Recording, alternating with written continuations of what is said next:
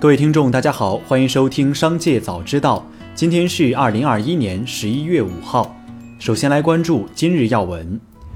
近日，因高管玩命荐股，诺德股份在资本市场上火了。该公司副总经理陈某发布朋友圈称：“明年市值没有五百亿元，我切腹谢罪。”对此，监管部门快速出手予以警示。在资本市场，高管亲自荐股并非个例。一些上市公司高管利用各种渠道随意发布信息，对投资者和市场造成不良影响。对此，投资者一定要看清楚荐股幌子背后的真实意图，以防增加不必要的投资风险。对于监管部门来讲，要加大处罚力度，坚决杜绝此类行为的发生。十一月四号，特斯拉中国官网显示，十一月一号上线的融资租赁方案中，零首付选项已取消，最低首付调整为百分之十。特斯拉客服对此表示，零首付导致订单量激增，担心影响交付周期，因而暂时调整。之前订车锁定零首付的用户不受影响。再来关注企业动态，连接安踏微信公众号十一月四号发布消息称。集团协采购飞乐成人营运部副总监邹某祥，利用职务之便营私舞弊，持续多次向供应商索贿，金额巨大，影响恶劣，已涉嫌违法犯罪，已于十一月三号被晋江市公安局刑事拘留。截至十一月四号收盘，海底捞股价下跌百分之二点四，报十九点九六港元，盘中一度跌近百分之五，报十九点五四港元，创年内新低。今年二月以后，海底捞股价一路走跌。截至目前，海底捞股价年内已跌去百分之七十七，最新市值一千零九十亿港元，蒸发约三千四百亿港元。近日，华为与国家知识产权局相关案件二审法律文书公布，涉科学仪器类合图商标。二审认为，诉争商标与引征商标在文字构成等方面相近，同时使用在同一种或类似商品，不足以排除混淆误认，驳回上诉。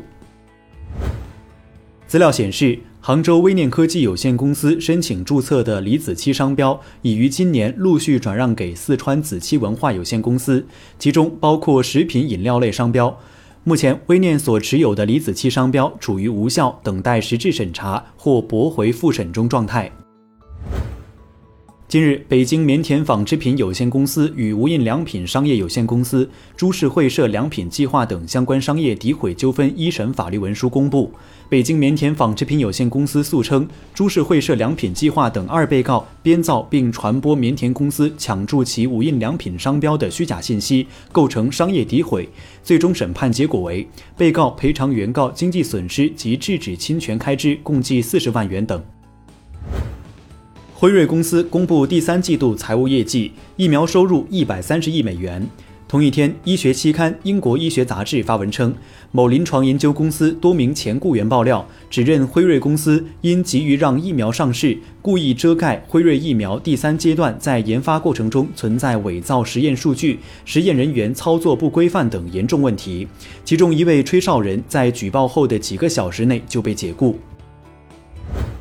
十一月三号，亚马逊公司创始人杰夫·贝索斯已经出售约二十亿美元亚马逊股票。此前，他在联合国气候变化大会上承诺，通过贝索斯地球基金捐款二十亿美元，协助恢复大自然景观，改善食品供应系统。十一月三号，Facebook 母公司 Meta CEO 马克扎克伯格宣布，公司将对订阅功能做出多项新调整，以便为创作者创造更多收入。他同时还抨击了苹果公司对 Facebook 应用内交易进行抽成的政策。我们专注于为创作者释放机会，让他们从作品中创收。扎克伯格在 Facebook 帖子中称。苹果公司百分之三十交易抽成，使得我们更加难以做到这一点。因此，我们更新我们的订阅产品，所以现在创作者能够赚更多的钱。十月四号，新东方董事长俞敏洪表示，新东方业务调整为农村孩子捐献近八万套课桌椅。近日，俞敏洪接连录制发布短视频，称远离平庸，反对啃老式躺平等视频。渤海银行南京分行表示，在一年左右的时间里，记名可信系收取了来自华业石化系的三倍于我行存款利息的额外收益。其他信息也显示出，记名可信对此事是知情的，并非其对外声称的单纯的存款客户。当前，公安机关已受理报案并开展调查取证工作。对于此事件中涉及的质押资金，我们将严格按照司法机关的调查结论及最终结果依法处理。再来关注产业新闻，深圳二手房市场已提前入冬。最新数据显示，十月深圳共成交一千六百零五套二手住宅，环比下跌百分之九点一，成交面积为十五点零四万平方米，同比大跌百分之六十六点四二。深圳二手房成交量不仅连续第七个月下跌，更是跌回近十年前水平，创下二零一二年三月以来最低值。学区房因各种调控政策，更是遭到重磅打击。近期有个小区一套小户型房源急卖，最后以一千万元出头价格成交，与去年相比直降六百多万元。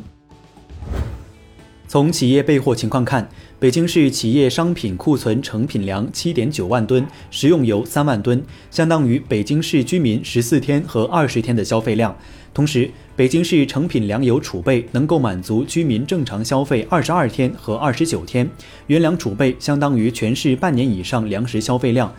北京市粮油货源渠道通畅，供给充足，供应稳定，完全能够满足全市市民消费需求。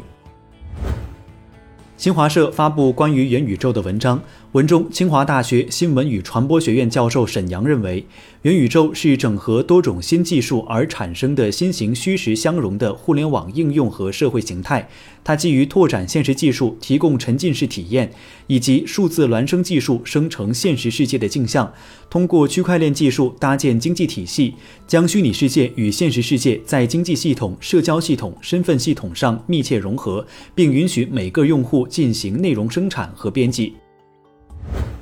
最后，再把目光转向海外。北京时间十一月四号凌晨两点，美联储表示。于十一月晚些时候启动缩债计划，每月资产购买规模减少一百五十亿美元，将每月国债和压贷款支持证券购买量分别调整为七百亿至三百五十亿美元，此前分别为八百亿和四百亿美元。另外，美国联邦公开市场委员会公布最新利率决议，将基准利率维持在百分之零至百分之零点二五区间不变，将超额准备金利率维持在百分之零点一五不变，将隔夜逆回购利率维持在百分之零点零五不变，符合市场的普遍预期。以上就是本期《商界早知道》全部内容，感谢收听，下次再见。